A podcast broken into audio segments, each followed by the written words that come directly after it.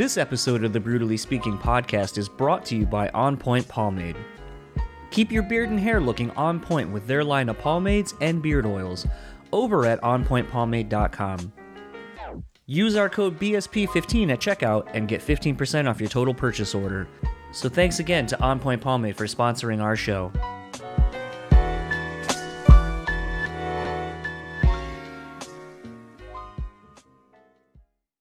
This episode is also sponsored by the Bean Bastard Coffee.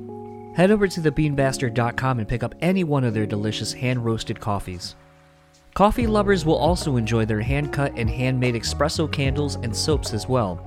If you're in the Buffalo, New York area, head to their store located at 448 Elmwood Avenue. And thanks again to the Bean Bastard for supporting this show. Brutally Speaking Podcast is proudly sponsored by Rockabilia.com. With over 500,000 officially licensed items in their online store, you're guaranteed to find something you need. Use our code BRUTALLY and get 10% off your total purchase order. Now on to the show.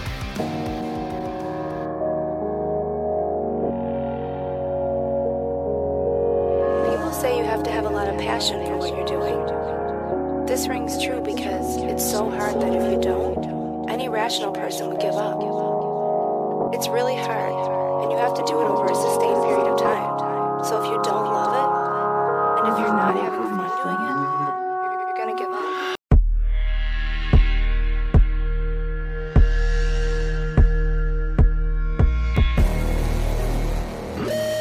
What's up, everybody? Welcome to another episode of the Brutally Speaking Podcast. I am your host, John, and this episode's guest is John Lamacchia of Candiria. Uh, he's about to put out a solo record, and it comes out uh, May 20th via Aqualam uh, Records. Uh, and I've had the pleasure of listening to this record, and it's uh, it's really intriguing. Um, you know, with a band like Candiria and some of the the other projects that John has you know done over his career, he has such a breadth of work that's out. So to say that like, oh, I would assume he's only going to be doing something that sounds like this, um, it's not as easy to do that. It's not as easy to pigeonhole him into something, given, like I said, the the wealth of influences that that band has been able to pull through, and a lot of the things that he has done. Uh, I think he showcases that he's a very dynamic person uh, with a lot of interests and a lot of uh, far-reaching, you know, ideas and influences and all those kind of things. And this record is it taps into something a little bit different. And what was really interesting about this conversation um, was kind of getting more into, I would say, sort of like the the, the headspace and the the cerebralness of the music and kind of how things that he's gone through have kind of informed how the record sounds. And, you know, without giving too much away, because it's funny through the connections that we, or I should say, I allowed myself to kind of uh, talk about some things that I don't want to say that they're embarrassing, but it's it's one of those where, um, you know, and I guess I'll give sort of a spoiler away uh, to the upcoming conversation, but you know, I talk about getting my my cards read for the first time, and it's one of those where I was a little hesitant to bring it up, and and I have been because typically you assume that people are going to look at you and judge you like, oh, you you did that, and it's funny because. I'm starting to just not care about what people think of what I'm doing in my own life, first and foremost. But it's been very interesting that as I kind of open up more about my life experiences, especially on this podcast, that very oddly, it almost seems to be rewarded uh, and almost kind of serendipitous that I'm I'm telling someone this for the first time that I've never met because of the connections that we subsequently end up making because we have a mutual shared uh, experience or something that happened as an as a as an aside to you know me sharing something or the guest sharing something. And that happened a lot in this episode with john. Um, so much so that it was kind of freaky to just kind of be like yo this is uh, very interesting and, and very much a, a telling tale of you know i've made the comment and i think i made it at the end of this episode even during our chat which was you know sometimes I was supposed to have gotten someone on the show years ago and it just for whatever reason never panned out. And then I finally have a conversation with somebody and I think it's infinitely better because I'm not trying to do what I used to which is kind of steer a conversation somewhere or be very rigid in my approach but I'm a lot more fluid into letting a conversation happen and just kind of seeing where it goes. And I think in that, the shows are infinitely more interesting as as a listener, and, and I know they are at least to me. Um, and usually when I talk to the person for a little bit afterward or whatever, you know, I, I get that same uh, sentiment. So it's uh it's one of those where this was a, a really interesting chat, and I really was looking forward to talking with John. And without further ado, let's just get into it. So here's my conversation with John. I'll talk to you all on the other side of it.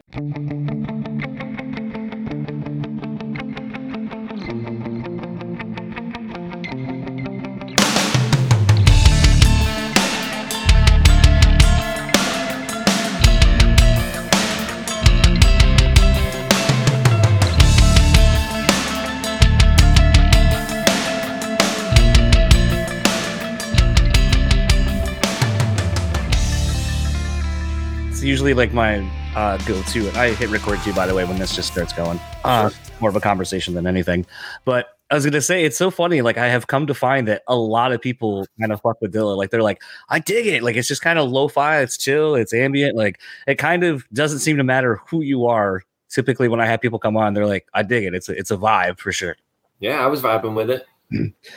It's funny because like I feel like you being i mean because i know you're a bit older than i am and i'm almost 40 but being a product of you know new york and stuff like that like uh, a show that i used to do co-host on called discography discussion hmm we did an episode on candiria Okay. at the time a lot of people were like i can't wait to hear john talk about this because like he's into hip-hop and stuff like that more so than the other two hosts.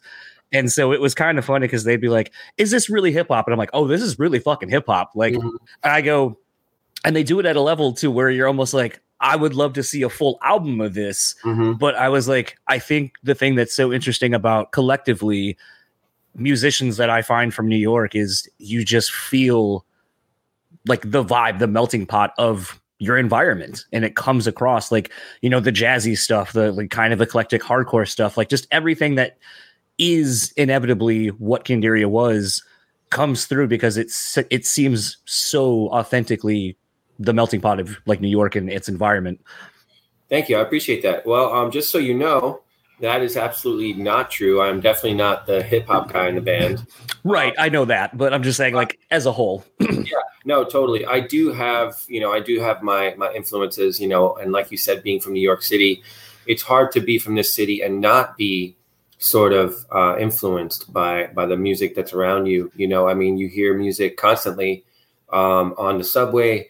You know, cars passing by. You know, you just walk into a restaurant. You go anywhere you go. You were in a park. You anywhere you are. You're surrounded by um, by all kinds of music, and um, it's uh, it's like I said, it's it's you know, I grew up on soul, R and B, uh, disco. You know, um, my family was was you know big in, into music. So, and and you know, you can't help but that getting into your blood and into your mind and into your heart and soul as a musician or an artist. Um, and I still think those influences affect me. You know, when I write, as brutal as the music I may write, or as, as dark and like heavy as I might write, still those things are there. You know, and I, I talk to uh, my friend Julie Christmas a lot about this. We talk about growing up and hearing like freestyle as, as an example. We we constantly bring up because it's kind of funny. Like you know, we find some of the lyrical content and some of the you know the song and the, the songs and the style um, kind of funny, but in a way, we know all the lyrics. We know the songs when they come on. We know the melodies. you know, this shit is like it's in your head. And and you're right, man. It is. Uh, Candiria would not be the band that it was without if it if we didn't come up where we came up. Well, I think that's as I've gotten older, it, it's something that I've noticed so much is you know, you were just kind of speaking to I'll say kind of the DNA of music, like Mhm. that you are able to kind of becomes a part of you, a kind of a connectivity, a connectedness. That's not Mhm. a word. I'm kind of trying to me- meld words, but meld words. Um, but I mean, even it's funny because like even in listening to this record, you know, your your solo self-titled record, the the last track, "Why Are You the Way You Are," like to Mhm. me, it's funny. Like listening to that, I couldn't help but think a couple times, you know, listening to the song, you know, as because I usually smoke before I go to bed to help me go to bed. And so I kind of threw on the record uh because sometimes I like to just kind of see what that's like. Uh the Mhm. other day, you know, it's it's been nice here in Michigan. So we had like 60 degree weather. So I turned down, you know, cranked down the windows, just kind of, you know, played this, kind of gave it that car uh, sure. experience, which I think is kind of lost on some people. Mm-hmm. But you know, I've kind of taken the record in a few different ways, and I come back to that the way that the record closed with "Why Are You the Way You Are," and I kind of feel like the that song in particular kind of came at a very interesting point where it's like. I think a few years ago I'd been like, man, this song's like too drony. I'm just not into it. Mm-hmm. But like now I have like my therapy brain that I've kind of gone through with therapy and kind of doing some mm-hmm. stuff you know, I had my uh, cards read uh, for the first time ever about a week ago, and there's just like kind of this almost self discovery, like of the questions of why. Mm-hmm. Uh, sure. And to me, like I hear a song like that, and I'm like, this is something that someone who has lived a life mm-hmm. would write because I don't think you could write that as a as a young person. Right. Well, I appreciate that very much, and it's funny that you mentioned um, getting your cards read because you know, I think it's it's obvious to me that that's a reading, a, section, an actual re- reading that um, Candace Fresco, who actually uh, co-wrote the song "Angels Angels Delight" mm. uh, on the record and sang the song and wrote the melody and the words. Um, she did the reading. You know, the the idea of putting this song on the album. I actually don't even consider it a song. I consider it more of a mantra. You know? I was gonna say it. It feels yeah. like a chant, like a mantra. Yeah. Mm-hmm. And I actually wanted to point out. I really love the idea of incorporating mantras or declarations and and you know not just considering things songs and putting those on albums i started playing with that idea and this was a this was a question that came into my mind should i put this song on the record is it relevant enough will it make sense with the rest of the material thematically and um, once candace I asked her, I was like, would you be interested in doing a spoken word? Because I just, I actually really do love the sound of Candace's voice. Her speaking mm-hmm. voice is, she has this really great like tonality, this quality to her voice that I just really love. Um, and she said, "Yeah, well, why don't I do a reading?" And I was like, "Oh my god, this is fucking perfect." And uh, she's like, "Yeah, dude, why are you the way you are? Wouldn't that make sense?" And I was like, "I love it." And and we did. We she did a reading and uh, we recorded it, and I just took it and I literally ran the whole thing through. I edited a few times for the song to have this like sort of uh, space and this quality to it, but pretty much it's the reading straight through. And um, yeah, man. Uh, I um, I'm I'm glad that you mentioned that track because I felt that that was the type of track that only certain people would sort of connect with it. Um, but I hope I hope everyone does. I hope everyone gets it. It it's so funny because like I I'm starting to find I don't want to I guess I will call it permission the permission to talk about some more of the experiences that I'm that I go through and how I mm-hmm. kind of connect with things or things that I do. And I think this is actually the first time I've talked about having my cards read. Mm. Uh, cause like I said, it just happened about a week or so ago. Mm-hmm. And it's funny because the uh, friend of mine's wife read my cards because she's getting into that aspect of of uh, I guess her practice, sure. and it was one of those where I remember talking to my friend and he was like, you know, I could set you up with my wife and so on and so forth. And I was like, yeah, I think that would be cool. I, am comfortable with her. I know her. I was like, so yeah, I, I think we should do that. And then he was like, you seem hesitant though. And I go, yeah, I just, I don't know. Like, what do you do with the information? And then he right. was like, well, you went to therapy, right? And I go, yeah. And he goes, and how did you find that? I go, oh, it like gave me tools that like you don't realize you're getting them at the time but mm-hmm. like there are times and instances where I'm like, oh, therapy brain, boom, and just kind of kick in to solve problems, be present in the moment, which is something that I struggled with. Mm-hmm. And I and he goes, so all that that would do then, whatever your cards tell you, is just give you more information and knowledge to go through life. Sure. Yeah. And, just to consider, just it's just information to consider and think about and ponder. And maybe that maybe it is like you said, maybe it'll help you just like a therapy session or a therapist's giving you this information throughout your the course of your you know sessions. Is is that something that you have like readings and stuff like that? Is that something that you have been doing for a while, or is that something that's new to you even? Well, much like yourself, my first reading was with Candace. I never mm. had my cards read before. She did one before that, um, which was really, really amazing. I mean, it was really a great experience. Um, and it was very informative and it was sort of enlightening. And um, so it was like, and that was, I think, what was that, a year ago? Mm. You know, it was during the pandemic, actually, maybe 2020 at this point, mid 2020. Um, yeah, in the summertime, I think. So pretty much two years ago was the first time I ever had my cards read. Um, so yeah, it's it's a new experience for me, but I think it's just something that like everyone should consider. Why not? I mean, you know, just why not experience it? Um, it's, it's, really interesting. Um, it's kind of um, the I don't know the process is the art is the cards the deck itself. It's always like it's it's a beautiful sort of thing to experience. Well, I think something that was interesting about it to me was, you know, I I didn't understand. I mean, just like you know, you have no frame of reference for it, but mm. when my card, the first set of cards were drawn, it was like two of mine were upside down, were hmm. reversed, mm. and I was like, immediately it was kind of funny. I was like, "Oh, that's bad." And she was like, "No, no, no! Like it actually, yeah. like I look at it like this: like you have, it's almost like you have the tools or the perspective or whatever it is that the cards are revealing, but mm-hmm. you don't got it all in place yet. Right. Like you're almost there. You're under the path." And I was like, "Oh, I kind of like that." And then another thing that I thought was interesting, but almost similarly to therapy, was you know she used another set, and I didn't know there was multiple sets of different things, and they kind of tell you different stuff. And so it was funny. She drew other cards, and it was interesting how they aligned with the ones that she had gr- drawn before from the other deck. And I was like, "Oh, what was the point of that?" She goes, "Well, like any like a soup, you don't just use three ingredients. Like, yes, that would be good, but if you want to elevate it and take it to the next level and and all that, like." Wouldn't you want to know more? Don't you want to sure. see what else? And I was like, that's an interesting way of kind of thinking about it. And then therapy brain kind of kicked in, and I was like, all right, like, hmm. what is what does this mean, or how am I taking in this information, and how does it apply to my life and stuff like that? It's been very interesting, and I, I find. I've talked about it with a few people and they're they're so inquisitive, but I almost feel like it feels sort of like I would say for me, the first thing that felt like this was was music. Like certain music was taboo, couldn't listen to it because either the lyrical concepts or uh, the imagery or whatever. But more more recently in my adult life, it was going to dispensaries and feeling like you're doing something wrong just by even entertaining the idea of doing it. And then when you start doing, it, you're like, what was the big fuss about this? This yeah. is actually like kind like not for weed. It, like, yes, it is cool, but it's one of those where you're like, there's nothing wrong about this. This shit's in cookie jars. Like, come on. yeah, yeah, yeah.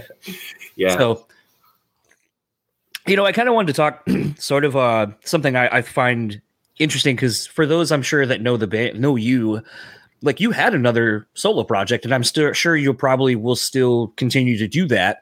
But I like the idea and the thought I just kept thinking of as I was listening to this record was what goes into a name. Mm. Because when you already have something established, right, deciding to to personify your music with your name, mm-hmm. um, it's almost a bit of a rebrand, and it's something that I've done two times now, kind of either rebranding an image, and then before having my name tied to the show, but then I had a co-host, and then I was like, I feel disingenuous having my name tied mm. to something where there's it's a group or a collective. So then, brutally speaking, was uh was born but I don't think people understand kind of the almost an identity crisis or whatever. I, I, don't necessarily know the words I'm looking for, but it is kind of an interesting thing to go through to land on a name and to to use your name. I feel like I don't want to say it's vanity. I almost feel like it's it's kind of an absence of because when you use your name, like it truly represents you. Right. So uh, I don't know if uh, there was a lot involved in changing the name or deciding to call this after yourself or not. Hmm. Well, you know, I find it interesting. I want to point something out. Okay, your name's John. My name's John. You had your cards read recently. Me too, not so long ago. And now we kind of have the same experience with dealing with the idea of um, that sort of like ownership um, of like having a, a, project that is really a, something like like it's it's really mine. I'm I'm kind of leading the charge, but at the same time, there are other people involved. So you kind of feel like, well, can I really call it my own thing? So I find that interesting. Just you know, just as an aside. Um, but other than that, um, my experience was pretty simple. I mean, this this was going to be another Spylacopa record. Um, I was just it's just been the name that I've been using for many many years. Um, and I have built a, a, following with it. I have sort of created this sort of like identity that like people know, oh, that's John's thing, you know. But what happened was uh, my manager Chris Enriquez, shout out to Chris, he's great. Um, he uh, started managing me, um, and before we even, I, I think right around the time when Aqualam came along, it was like the same thing. They the label came along, and so did he. Um, Chris was excited. He was really excited about the prospect of managing me. Um, it was a new thing for him. He just started managing within the last year and a half or so, um, and uh, so he he started. He was talking about it a lot with people, and he and that's the way he is. He's he's like a networker. So it's a mm-hmm. great great thing that he's doing for himself. Um, so he had a conversation with this guy named Rob Gross, um, and Rob is in the music industry as well.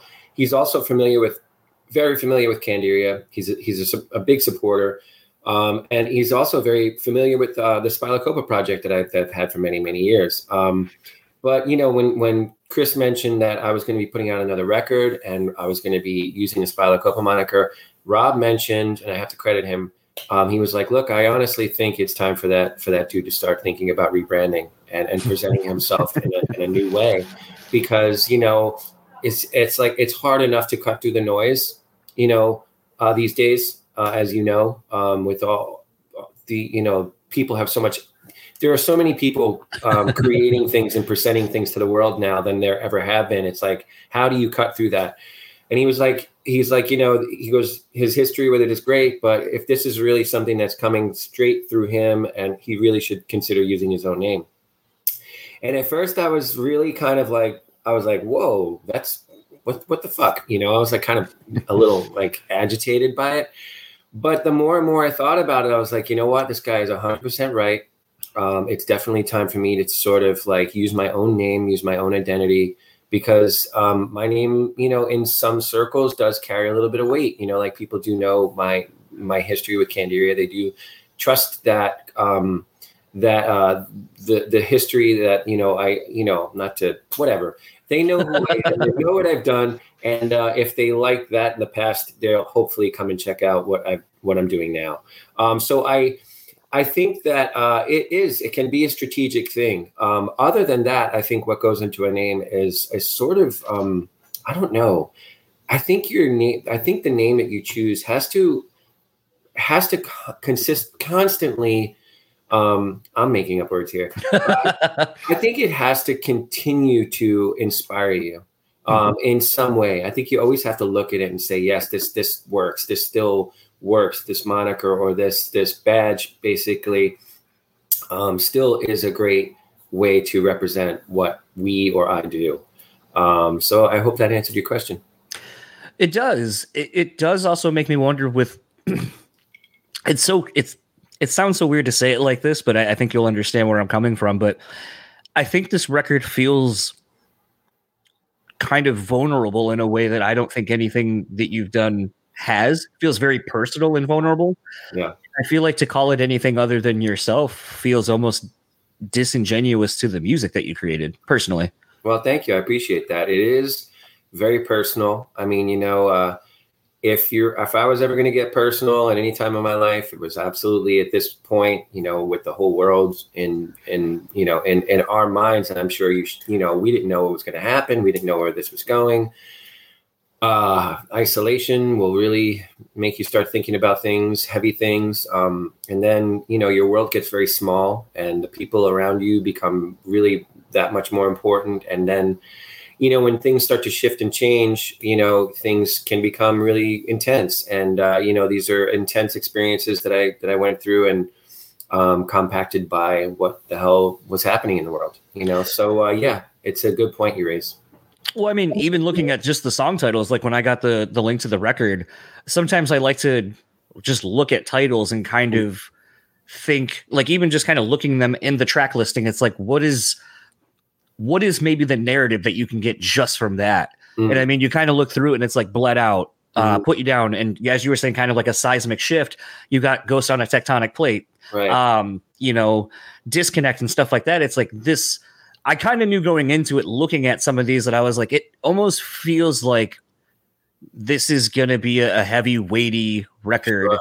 Yeah. And that's why, like I said, I kind of wanted to take it in, in, in different moods, like where mm-hmm. it's like, like when I got when I got high and listened to it, it feels very connected all together. It feels like it just flows, and it's not necessarily, I would say, songs. It felt like movements, kind of to use like classical music terminology. Mm-hmm. When I listened to it with kind of this, like with sun and you know the windows down and driving, mm-hmm. it took on a, a, kind of more happier vibe. Like I know I picked up on more of those notes and stuff gotcha. like that. Mm-hmm. So it's interesting how multifaceted this can be based on, I guess the your where you're kind of coming into the entry point of where you're coming into the music from. And I don't know if enough people have kind of lived with it long enough in the short time that we've all had it mm-hmm. to kind of go through it in that different way. But I know something I focus on and, and have found very interesting in recent times is talking to the the guests on the show and and kind of this perception of you as an artist. It's so weird because potentially you've had these songs for a year or two and you've already lived them as much as you can. Sure. But now you're having to go backwards and re kind of live where you were. So we're catching up to your pre we're you're in our present, but we're in your past, and somewhere is right in the middle of where everything is. And it's a very weird space to kind of think of people having to exist, never in one moment. That's really interesting that you say that. Um, and uh, I, I did think a lot about that actually, because, you know, once, you know, this was a very cathartic record. Obviously, it's very, like, you know, like you said, it's very deep, it's very heavy hearted.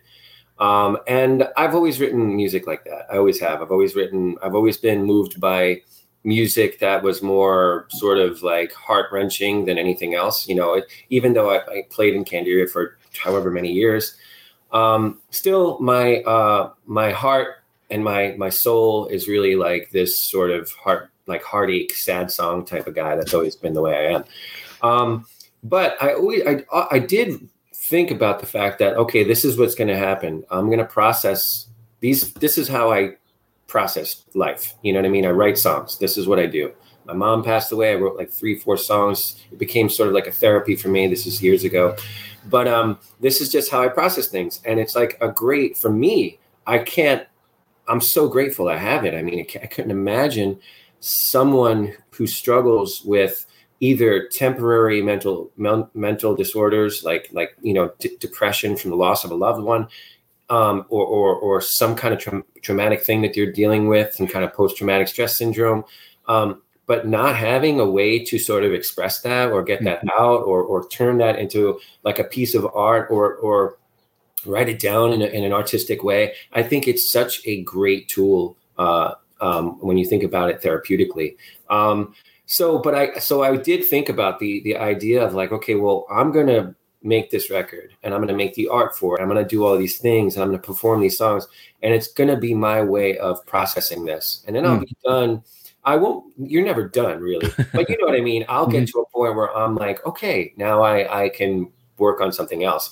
But i'm hoping i'm hoping that these songs and and this journey musically um, and lyrically and thematically um, help someone else. You know, so um, I I'm glad that you you know first of all I want to thank you for checking out the album in many different ways. It's almost like you're like you've kind of like uh, you know I don't know. It's it's really interesting that you went, you kind of did that, and kind of like, oh, I'm going to listen to it this way and then this way. Even if you didn't do it intentionally, it just worked out that way. I appreciate it. Well, I think that's, I think that's the thing for me. Sometimes, like I, have had this struggle recently where a lot of times I don't really listen to the, the music that I get given because I don't want this to be all right. So tell me about this song. Tell me about this track. Tell me about these things. Mm-hmm. Um, I had a what couple year or almost about a year ago, I think at this point, like after I had first gone to therapy, I had uh, Lee from Born of Osiris on. They're kind of a progressive metal band. Um, and he had put out a solo record that's very proggy and all that kind of stuff. Mm-hmm. And I didn't like I listened to it, but like I didn't I didn't want to talk about the record necessarily. I wanted to talk to him.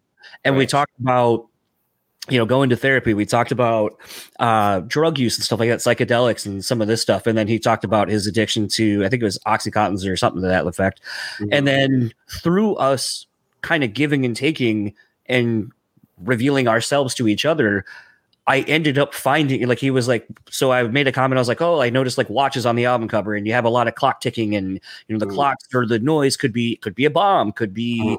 you know all these things these metaphors and then he was like you know I've never I've never actually told anyone what the actual symbolism and all the the influence on the record actually came from but we've already been talking about it so I'll tell you mm. like how the record came to be and but I stopped doing that because sometimes listening to music almost becomes work where I have to like, okay, find something objectively in here that I find interesting, a lyric, a mm-hmm. melody, whatever. And then I have to find, hopefully, find a different perspective on it than the hundreds of other people you'll talk to over the course of your press junket. Right. And that got it got to the point where almost like when I used to book shows, I can't go to shows anymore without thinking numbers and guarantees and all this kind of stuff. So it's ruined it. So Yeah. I've almost kind of by doing this and doing the normal press junkets, kind of ruined listening to music for myself. Mhm. Um, so this is actually one of the first things in a while where I kind of listened to the record. I actually kind of, like you said, subconsciously, I think took it in a few different ways. Mhm. But oddly, I feel like this fit in right with where I've been because I've been kind of giving up control of my music. Like a thing I've been enjoying doing, at least with Apple, is I'll think of a song, boom, hey Apple, play you know play this one song, Right. and then it starts playing stuff that is similar in nature, whether it's of the era of you know the same genre, whatever. And so oddly, I've been on an interesting like '90s kick, Sure. but like '90s, so like anything from like Tonic to you know Dave Matthews Band to Mhm. you know hip hop and female artists and stuff like that. right. And oddly, this this kind of fit right in there. It because the '90s were an interesting time frame where it's like our pop music was so diverse, yes, it was. You're right. and Yeah, you're right. this man. feels like it fit right into that. So I was kind of like, and again, kind of even going back to part of my my reading. Mhm. You know, something uh my friend's wife had kind of said. She was like, you know. It seems like you're kind of tapped into this. And I'm going to tell you something that someone had told me. Like, you don't need this necessarily. Like, you kind of already possess a lot of these things so why why do you feel like you need to do this like you already have that those abilities and these things in you just do it just tap into it Right. Right. and it's been funny in the last week i've kind of feel like i've been tapping more into some of those things to where i'm like these aren't coincidences. I feel like these are odd signs that just keep coming and you have to be present and aware of them. Mhm. and so even with this record i was like this feels like it, i was supposed to have listened to this now. And there's things in it that feel and resonate with me. And so with it i I just feel like it was really serendipitous timing to be like all right i'm going to listen to this record. And i even looked at your album cover and it, it struck me so interestingly because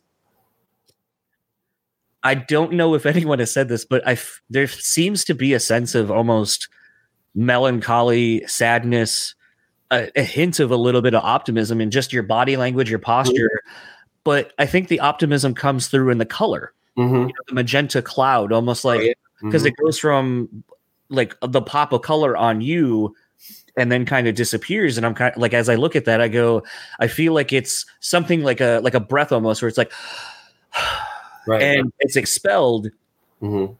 so you've you've had that moment of grief of whatever of you know a restarting point Sure. but it, it's so interesting how even your album cover f- seemingly ties into in a visual sense the visuals that the music emotes Sure. Well, I appreciate that. You know, it's interesting. Um, uh, there's so many things I want to I want to say. Uh, I would like to say first, right off the bat, were the '90s the last was was the '90s the last great decade? Um, maybe, maybe. I mean, I don't know. I think the 80s are pretty solid too, as I go back and remember a lot of that. Because again, Oh, yeah. popular music was so so diverse. But after the '90s, I mean, it's it's so it's so um, I don't know what's the word. Uh, everything just seems like I don't know. Everything just blends a little too much. The '90s were very specific, and it was a great time for creativity, MTV, music, like the way music was presented. Um, but that was one thought that came to mind. I want to also point out that um, yeah, the the magenta on the cover was a point of contention for me. Like I really Hmm. wasn't certain. I thought to myself, man, I'm really making a statement here um, with with this sort of pink cloud. But I think the, the the interesting thing was I came up with this idea. Like I never heard the term thunderheads before, um, and I was on the road with uh, a dear friend of mine, Andrea Horn, who actually sings uh, backups on on that song Pagliacci Kid. Um, she's also uh, in the live band as well. Um, she we were driving home from upstate New York. We were on Route 17, and uh, we were driving through this mountain range. It was a beautiful, beautiful day. But we came to, around this turn, and we see this beautiful mountain range, and I'm like, and I look up, and I go, "Oh my God, look at those clouds!" And she goes, "Thunderheads." And I was like, "Really?" Hmm. She, I go, "I never. Is that what they're called?" And she's like, "Yeah, you never heard that term before." And I never have. And um, it was really like something that just resonated with me, and I just couldn't stop thinking about it. It's like maybe this is the album title. Um, and I mentioned it to the label, and they loved it and I and I started just living with it and I started thinking about it in terms of like I looked up what it meant like what why they're called that and and you know they're called that because they build up this you know amount of moisture and they become very dramatic and they you know explode upward and then you know finally they're at the, they're basically at a breaking point hmm. so i thought to myself what a great sort of analogy or a great metaphor for the album and for like the state of mind that I was at and the state of mind that um, Candace was at, at my you know this person that I was worked with a lot on the record and also became very very close with during that time period you know? Um, so it was a beauty to me it was like it, like once again using that word serendipitous it was perfect. Um, but then along came the idea of like okay what's the album cover going to be? So i was like i just see like like clouds like these dramatic clouds being a, it's i was t- I was like this is so easy. Clouds are beautiful. Let's just clouds. And so i started doing that. And then um i started layering them over different images. And i and i came upon that one cloud that actually had its this this sort of tone to it this color to it. And um no matter what I tried to do, I couldn't get it to look right unless it was really like that intense pink magenta color. It didn't look right. I mean, we try to use it in other ways, like the, the bled out single is there's another variation of it. It's like blue, mm-hmm. and that's the best. That's the only other way it sort of looks right. Um, we really struggled with getting the artwork to look a certain way. And um, it was only like i said it's only it only works really really well when it's that color.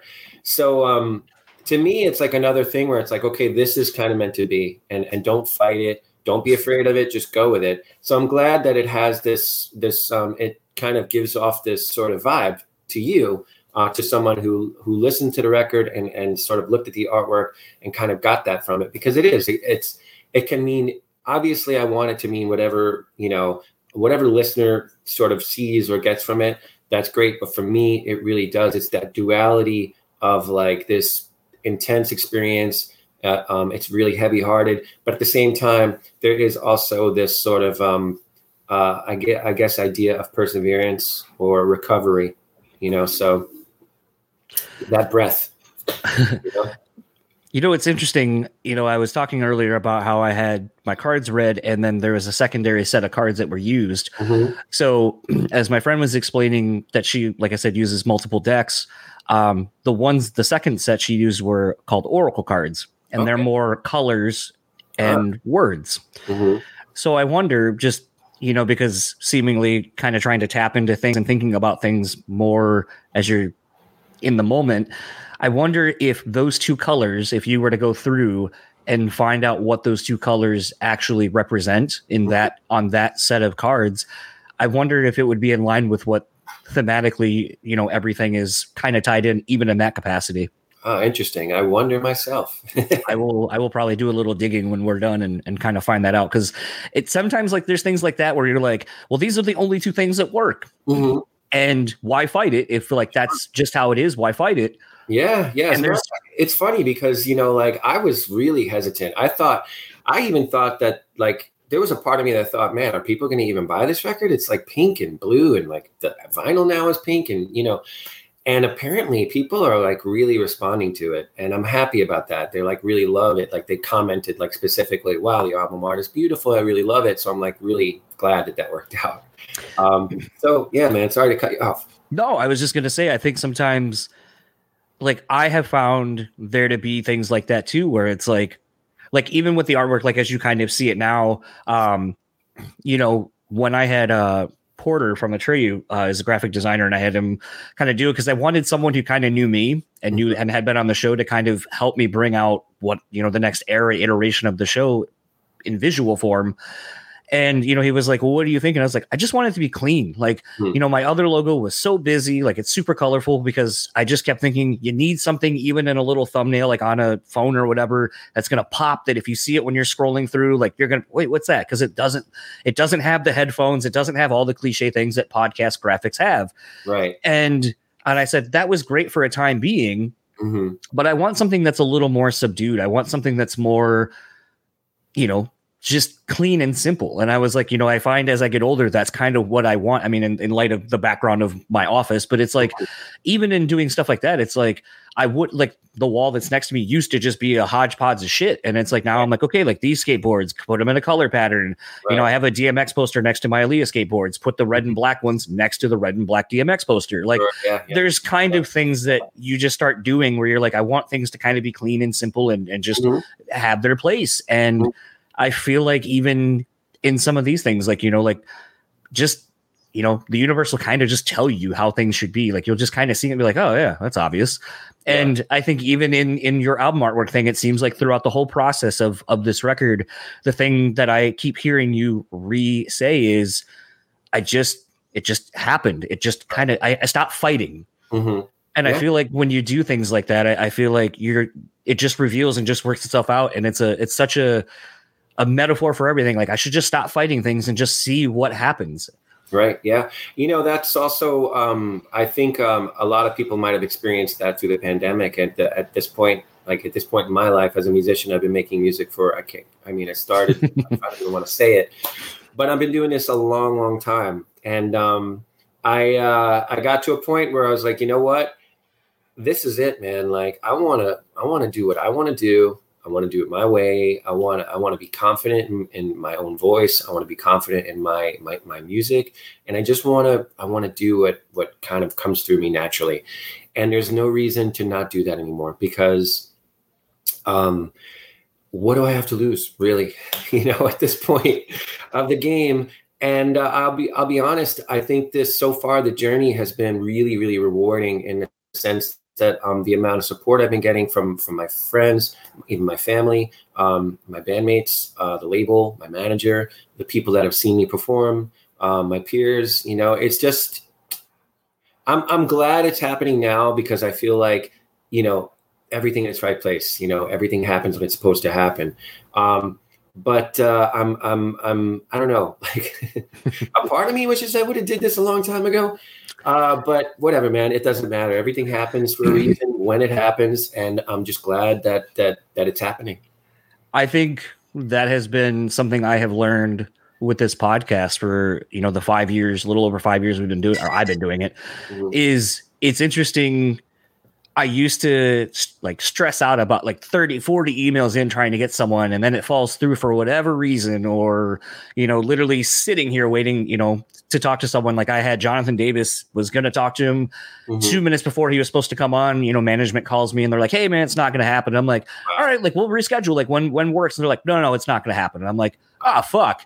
Wow. All right, like whatever, not a big deal. Like you, you Mhm. just kind of take the L and move on Mhm. but like this oddly has taught so much taught me so much that i've been able to put into my own life. Like like like you said things are going to happen when they're supposed to. Like there's been people where i've tried so hard to get them and then it's like when i stopped caring Mhm. when i'm like it's whatever it's fine. I'll someone else will come along and i'll have a great conversation with that person. Mhm. and you know whatever. And then said person maybe hits you back up and like hey man like i got some time. You're like awesome. Yeah let's do it. And i tend to find that when those people kind of come back Mhm. the conversation is infinitely better than it would have been if i would have done it when i would have done it because i would have been like you're saying almost musically not forcing it but it's like i don't think i had the capacity to have what the conversation should have been like this conversation if you and i would have had it a few years ago when you were on warp tour and i was trying to like get something going Mhm. i don't think we would have had this conversation at all Wow. Wait. So you tried to get a thing going with Candiria uh, uh, during Warp Tour? And a couple times actually Really? So I tried doing something on Warped. Uh, we went to. Um, my wife and I had always talked about going somewhere other than Detroit because Detroit's hot as shit and there's just no reprieve from the heat. Right. Um, so we ended up going to see a friend's band uh, play their last show and they're from Rhode Island. Mhm. And then I was talking to the singer. I'm like, "Hey, are you going? Like, you guys partying afterward or whatever?" And he goes, uh, "The guys are. I'm not. I'm going to the Connecticut." War-" Or he goes, "I'm going to Warp tomorrow." And I go, "Warp tours in Rhode Island?" Mhm. And he goes, No, it's in Connecticut. And then I looked it up and it was like an hour away. So I was talking to my wife, I was like, I go to Warp Tour? Like I had a friend on the tour. Mhm. And then she was like, Yeah, let's go. So we bought tickets, went down, and it was the one in Connecticut. And I think New Haven, I think is where it was. Okay. Um, super gorgeous day. It was like the best Warp Tour experience anyone could ever ask for, like a nice spring day Right. with lots of trees and all that kind of shit. And I had tried to because I think I had my gear with me, and I was like, on the tour, I would reach out and try to do something, but I guess I wasn't on the level to to have Warp Tour because I think Warp Tour is the one who handles the press things, not Ooh. the band stuff. Yeah. So just yeah, I know. So it just is what it was. Um, Right. I think I was going I to try to do. for that, man. I, I, we were doing tons of press. I mean, every single day we did so much press. It was actually, it was weird, man. Warp Tour was the type of thing that, like, I never wanted. I never had any interest in Warp Tour. Um, I was. It's not really my thing. Like the style, if if you want to call it like Warp Tour music or whatever, which is you know really you know kind of a lame thing for me to say because. I, but but I'll get to the good part. Um, I had no interest in Warp Tour, never wanted to go. I didn't look at it as like my my thing. But then when we got it, and and like there were people that were like insistent that we do it because you know they were like, you don't turn down Warp Tour, you just do it. And I was like, all right, I guess we're gonna do this thing. And then we started doing it, and it was really hard at first. We lost, we went through two, three uh, tour buses in the first week. We almost went home. We almost quit. But once again, there were people, and I have to credit um, AJ Channer from uh, Fire from the Gods and uh, my singer Carley for just really being adamant about we're not giving up and we're gonna stick it out and we're gonna figure this shit out. And and we did. And we wound up on an amazing tour bus. And we wound up doing the tour. And and I will say it wound up being one of the greatest experiences in my life. And um, it wound up being a great learning experience. And I have a profound respect for anyone that is involved with like any type of summer tour or any type of traveling tour it's it's a thing to sort of be in awe of like the crews and the people that do the catering the people that build the stages the people that are are managing these stages i mean they're doing their day is like they're doing 15 hour days every single day. It's nuts. It's absolutely nuts. Um, and uh, and and then the bands and the musicians what they go through it's such an intense experience. Um, but point being like we woke up in the morning you had to a find the grounds. You were parked however far away. Then you had to go find a toilet if you needed it you know and just take a moment um, and then like you got your schedule and you found out where you were going to go do press and what you were going to do what time breakfast was it was a really really rigid intense real experience um, and you were busy until that show ended and then when the show ended, you got to go and hang out and have a drink and party. And then the crew continued working, and it was just nuts. And um, yeah, man. Uh, but my apologies that it didn't work out simply because you know we didn't know who we were getting interviewed by ever. It was Yeah. kind of a wild thing. Well, I think you know, and it's funny you have echoed the same sentiment I've made several times on this show. You know, because that was like I said, I had a friend that was on the tour, Mm. and once he because I was trying to surprise him and not tell him I was there. I was just going to have him show up, but he had a clothing company that he also had a, a booth for while he was TMing uh, for CKY. Okay. And so I hit him up and I was like, "Hey, a friend's there. Like, they want to meet you or whatever. Where you at?" And he was like, "Oh, like didn't answer my text." And then finally, I was like, "Hey, asshole, I'm fucking here. Where are you?" yeah. and then he's like, "You're you're here." He goes, and then when we met him, it was funny. He goes, "Well, you're like Midwest. Like I I always know like when I'm in the Midwest, I might see you in Chicago here, whatever.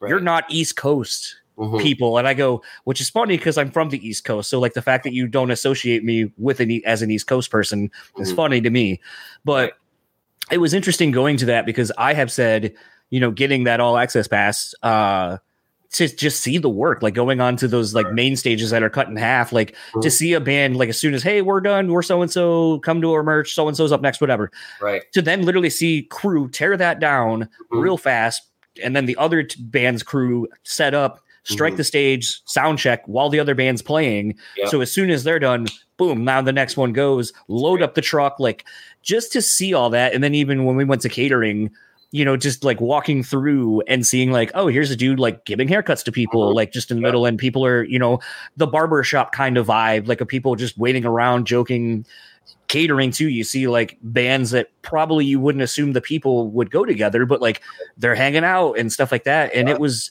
so Yeah. interesting to see a tour like that from that perspective and it's like i know i talk so much about it but it, it is one of those things to me it's like you just you just don't understand how how crazy it is to see it firsthand and just see like these are like the pro of the pro of the pro world of touring and like you Sure, said yeah. it's it's essentially setting up a small city day in and day out for 30 40 days in a row probably traveling across the country and even Mhm. i think you have one or two canada dates too initially but it's just it's fucking incredible and it makes you then when you go see other shows that are like stationary touring things and you're like why are you running 40 minutes behind exactly.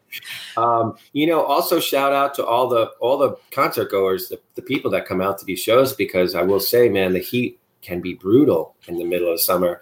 And you know, it's like people at the end of the day are like running for cover, like they're in the shade. They're any little tiny of shade. They're standing there because the sun beats down on you and it just really can really take a lot out of you you know we've seen a lot of people dehydrated a lot of people being taken out on like you know stretchers and day to day like the first i think the the, the las vegas date i think it was like a record high of like 120 degrees. We literally saw a melted garbage a melted garbage can. I can i'm not even joking. You could have fried an egg on the on the hood of a fucking car. Easily it would have been like done in a second. But um which is kind of gross in a way but um i don't know why i think of these things.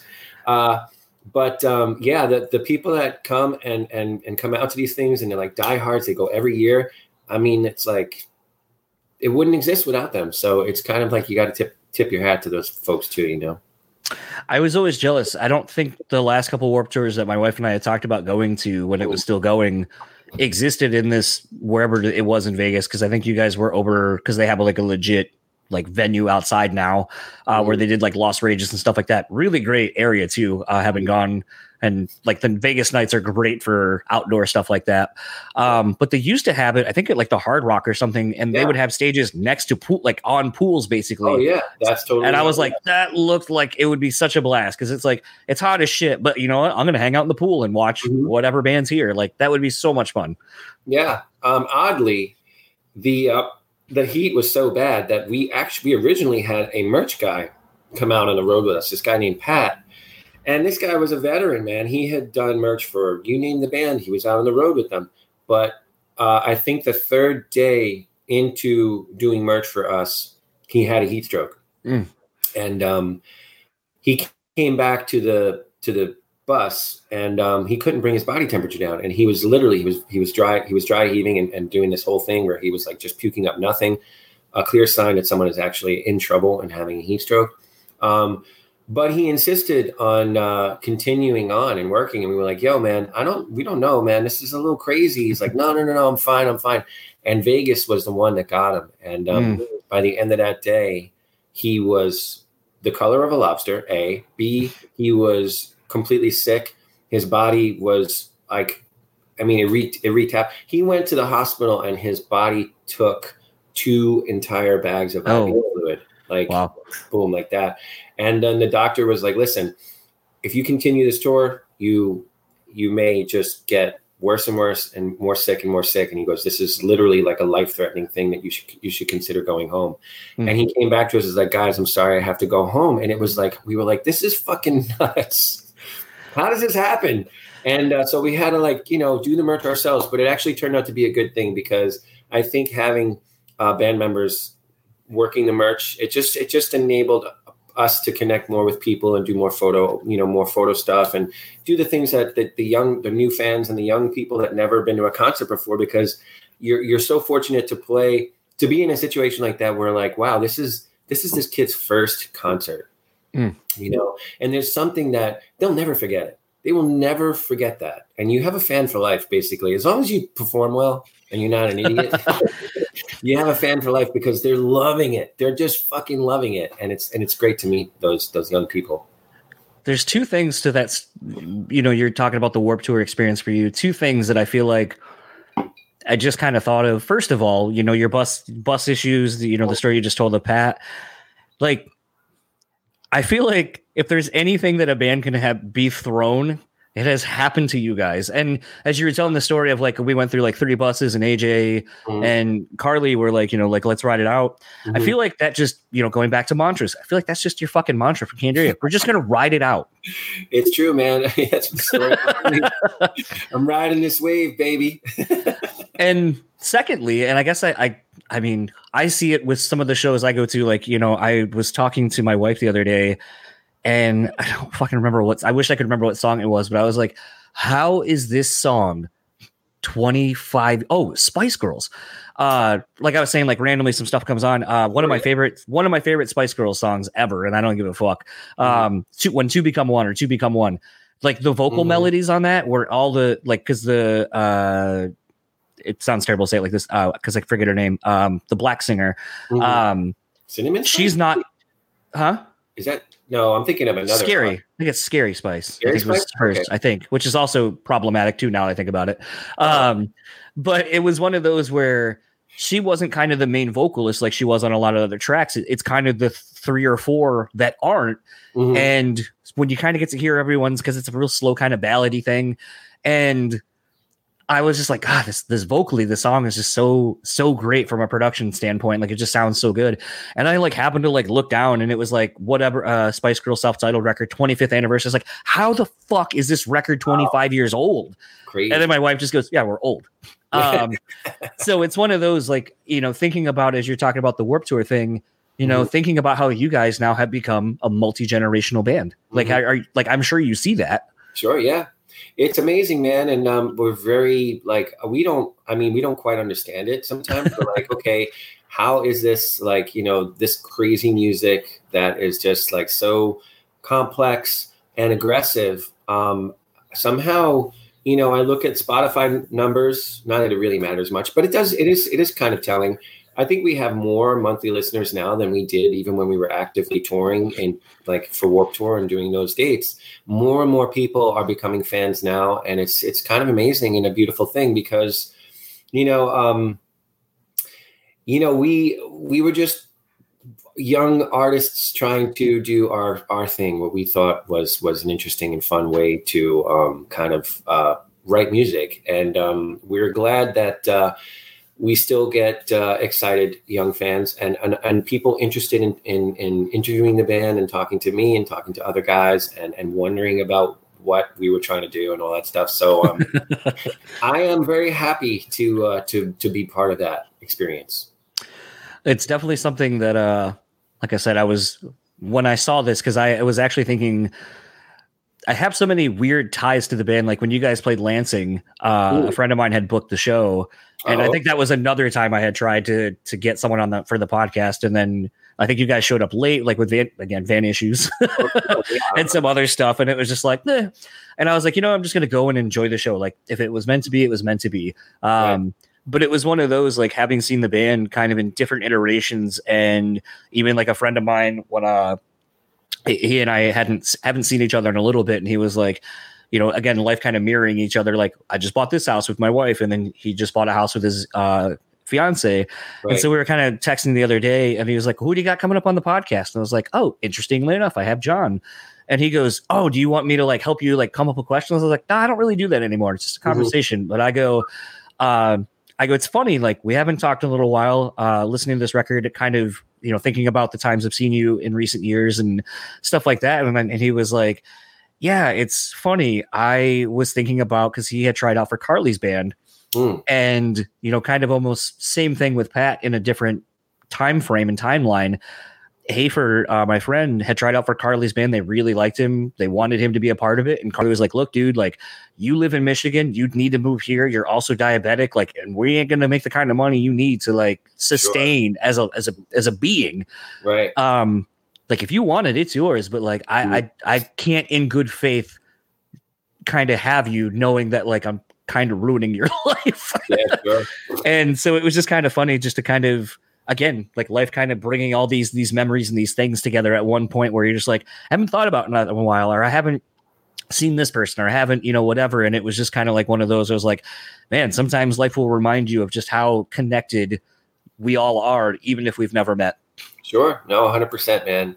Um, yeah, Carley, man. I mean, he was, he is that guy. He, he's so great. He was the one who called me whenever it came time to join Candiria. And um, although his, I think his attitude and maybe his style, he was a much younger guy at that time, might have been a little bit, um, a less, uh, like um, um a less I, I wouldn't say warm because he was always a warm and and let's say charismatic less abrasive abrasive. like when he called me to join the band, he's like, "Yo, yo, yo." he's like, "You want to join my band?" And that was it. And I was like, uh, okay. now he's a little bit more, you know, he's older, he's wiser, he's definitely. Uh, um, I think that the thing that I love about Carley is he is not afraid to shift gears um, throughout his life hmm. if, if need be. Um, he's kind of like a true blue type of person. Like he's always going to wear his heart on his sleeve. And um, he, I'll never forget him saying like about Candiria and specifically in our musical journey um, he he's he was very um, uh, persistent in the idea of like I want to start bringing more light into the world. There's too much darkness, and and I don't want to add to it anymore. Mm. And it was something that really stayed with me. I was like, wow, what a what a kind of intense thing to kind of decide and then just say because you're definitely stepping out of your comfort zone and now you're going to do this thing where it's like instead of harping on this negativity not that Candiria only harped on negativity, but we did really, I guess we did. Let's just say we harped on negative aspects in the world and how to sort of combat that. But instead of it, I guess it's really just a way, a, perspective thing, or or like there's a there's there's more than one way to say something. Like you know what I mean? Mm-hmm. Like you can you can you can give someone a boost of confidence, but you can do it either one of two ways. You can do it with this selfless sort of like um, encouraging sort of way of saying it, or you can say it in a way that is um, what's that word? Um, can't think of it. Uh, damn it! Sort of like a um, I don't know. Ah, oh, damn it! What's that fucking word? It's, I use it a million times, but I can't think of it. Uh, anyway, there's more than one way of saying something, and you could say it with like a negative connotation, or you can say it with with like encouragement and support. You know what I mean? So I think that's kind of where he was going with that. Yeah, absolutely. It's uh it's so funny. Like I feel like, and I know I got to wrap up with you because you got someone right after me, but in a couple minutes. But sure. it's it's funny you say that because I talk about pivoting all the time. Mm-hmm. If you if you're hitting something and you're just not finding the success, stop for a second. Again, take the breath, mm-hmm. pivot, and right. then try to find success. And and I see so many people in the music industry uh, in different facets that I like. My friend I was talking about that was on the tour, tour managing. He was in a band. He was, you know, from Long Island. Band got signed to Jasta's label and just couldn't kind of get over that hump of kind of taking the band to the next level to be sustainable. And they called it a day. And he was, you know, he has said on the podcast, he was like, you know, I played my last show. I took an opportunity to tour manage Bam Margera's tour, and I made more money doing that than I ever did playing in my band. Mm. And now it's taken him to where he's gone all over the world. He's, you know, had a successful career TMing and doing lights and all right. this other stuff for a lot of artists. And it's one of those where it's like, you could have just kept beating your head against the wall and being one of those people who's like, man, if, you know, and I, and I hear these stories on not on my show, but on other podcasts, mm-hmm. uh, where you'll hear kind of the jaded musicians like, you know, if that one record wouldn't have been fucked over on, on getting released, or this one manager didn't fuck us, or this one tour would have come through. And it's always like, and I hear that and I go, you, the signs were there, man. Like you yeah. could have, you could have done different things. Sure. And even still, all these years later, all I hear you say is it's someone else's fault and you don't look inward and sure. you didn't pivot. And yeah, yeah to me, I, I hear so many of those that it's like when I hear the stories, and I think it's because you have shed an ego, you look inward, and you're able to go, something's not working. What can I do to change right. it? Right. Uh, and be kind of manifest your own destiny there. And to me, kind of full circle moment, I feel like that's something that you have constantly done as an artist and as a band um, is is taking things into your own and and kind of pivoting where others maybe would be like, well, this is successful. I'm just going to keep doing that. And it's like, but it may not be successful to me. It may not fulfill me. So I don't want to keep doing that either. Sure. Yeah, exactly. And, and, you know, just to, to comment on what you were just saying that like learning that sort of that attitude about like, you know, oh, it's this person's fault. This happened. This is why. Um, it's like you you have to be careful to not allow something to sort of become like your identity. Like for many years and I, I don't i have a problem talking about the accident at all but for many years i you know it's hard for when something that intense and, and traumatic happens to you for you not to think about like this way that like oh that's my story. It that it's it's part of your story. Doesn't it define you. happen. It doesn't define you. And i think that is something that it took me a very long time to learn that mm-hmm. and to also learn that like okay you're a musician um it doesn't mean you have to be broke doesn't mean you don't have to work. And it took me quite a long, long time to finally be like, okay, I don't want to be broke anymore. I want to have fucking money. I want to, I want to be comfortable. So I need to like change, pivot. I need to like, uh, music is here, money's here. Like, let's kind of do this, you know, or this, you know, and and that's really what it came down to. And and I'll be honest with you, um, since I made those moves and and became more active in like making sure that I'm working all the time or doing something productive that actually uh, enables me to easily pay my bills or I have security. Um, now that that's in place, I can put in the right amount of time to focus on music and I'm actually way happier and I'm kind of actually doing better now than I ever was. Um, I did want to go back and say that the word I was looking for was patronizing. Ah, Um, so you know, I it, anyway, that's all.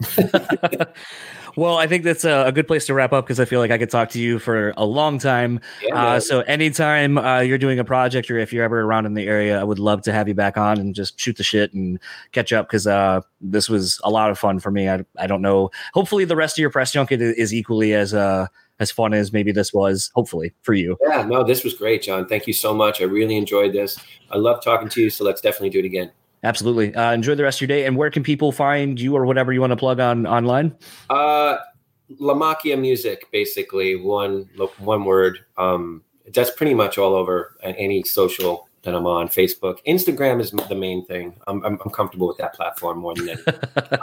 but I'm on TikTok, man. I'm trying. I tried that the other day or a couple weeks ago, and I was like, I don't get this. I'm done. it, it takes a moment. It takes a moment. It- you know, what are you gonna do? This is this is you know. We're doing podcasts. We didn't do them 20 years ago. you I know. So it is what it is. Um, but uh, thank you once again. I really appreciate it, and uh, I'll definitely be sharing and and and uh, letting everybody know this is a great podcast. So thank you. Thank you. Enjoy the rest of your day. All right, you too. So that was my conversation with John. Uh, once again, want to thank him for his time. Uh, it is one of those sometimes when you you kind of get on a roll with somebody and you have to be very aware of the time and you're like, okay, I have to cut it off at this this point because there's someone else coming right behind him uh, to to talk to, and it's just it's such a, a bummer to like know that you have to like refrain from continuing a conversation that you're thoroughly enjoying, especially when topics kind of get brought up and you're like, we could circle back to that, we could circle back to that and do all those kind of things and, and just keep this conversation going longer. Um, it is one of those where I think there's still plenty of meat left on the bone uh, from a conversational standpoint between John and I. And he is welcome to come back on any point uh, whenever he would like to and just continue on the conversation, just to catch up even.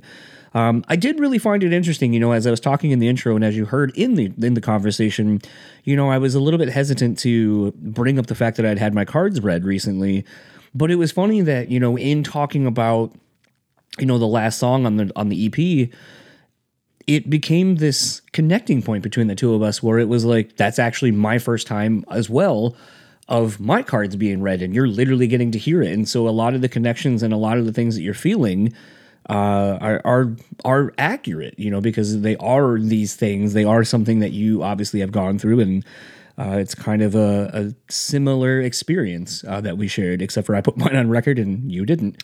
It's been very rewarding uh, to kind of open up a little bit more about things that I'm going through. Um, you know, I think I've made mention of it before, but sometimes you know it's a little bit scary to to open up about your life and about your things you're going through personally. And you know, and I know I have done that more frequently as of late, uh, even more so than I have in the last year.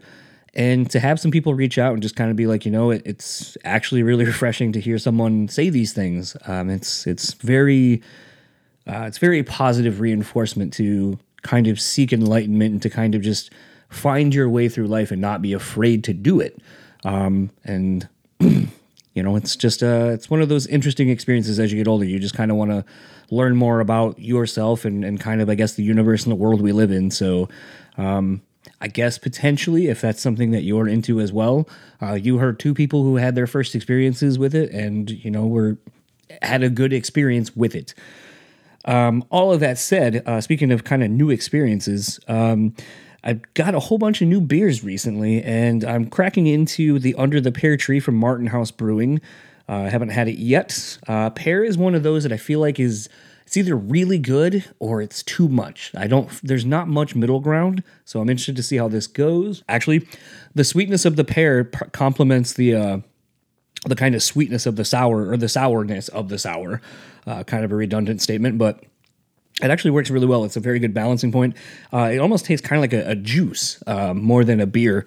Um, super drinkable. Martin House again knocks this one out of the park.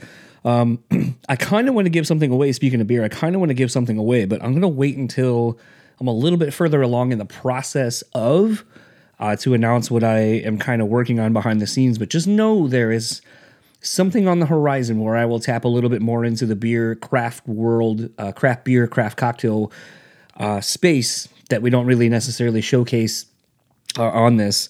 Also, speaking of showcasing, I would love to give a quick little shout out to all the sites that actually ran my videos.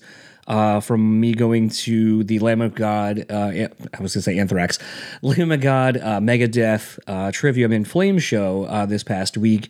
Uh, it's crazy. Um, when I filmed the first couple of songs or whatever of Korn set from Upheaval last year, uh, I think tentatively it's tapped out at like about 60,000 views collectively between the two videos. Uh, right now, I think I'm on pace to have almost 60,000 uh, views and a couple hundred comments and about 100 subscribers uh, in a matter of one day, a little over one day as I'm recording this. So, uh, potentially, if you are listening to this podcast, because I do see that some of you are going back and listening to episodes, which is awesome and greatly appreciated, and why I put the podcast over on YouTube as well. Um, thank you. Thank you to everyone who who's new. Uh, thank you to everyone who uh, shared the the videos, who's commented, all those things uh, is greatly appreciated, especially as a DIY podcast that, you know, that kind of reach and stuff like that doesn't just happen unless you dump shitloads of money into it. So, uh, thanks to everyone for the share and all that kind of stuff. Um, we got some great episodes coming up. Uh, but to wrap up this episode with John, if you would like to keep up with him, you can find him at LaMacchia Music on Instagram and Twitter. Uh, he does have a Facebook. I don't know if he's adding personal friends. I don't see a, a like page on there personally. So uh, I guess proceed with caution on that one, if you will.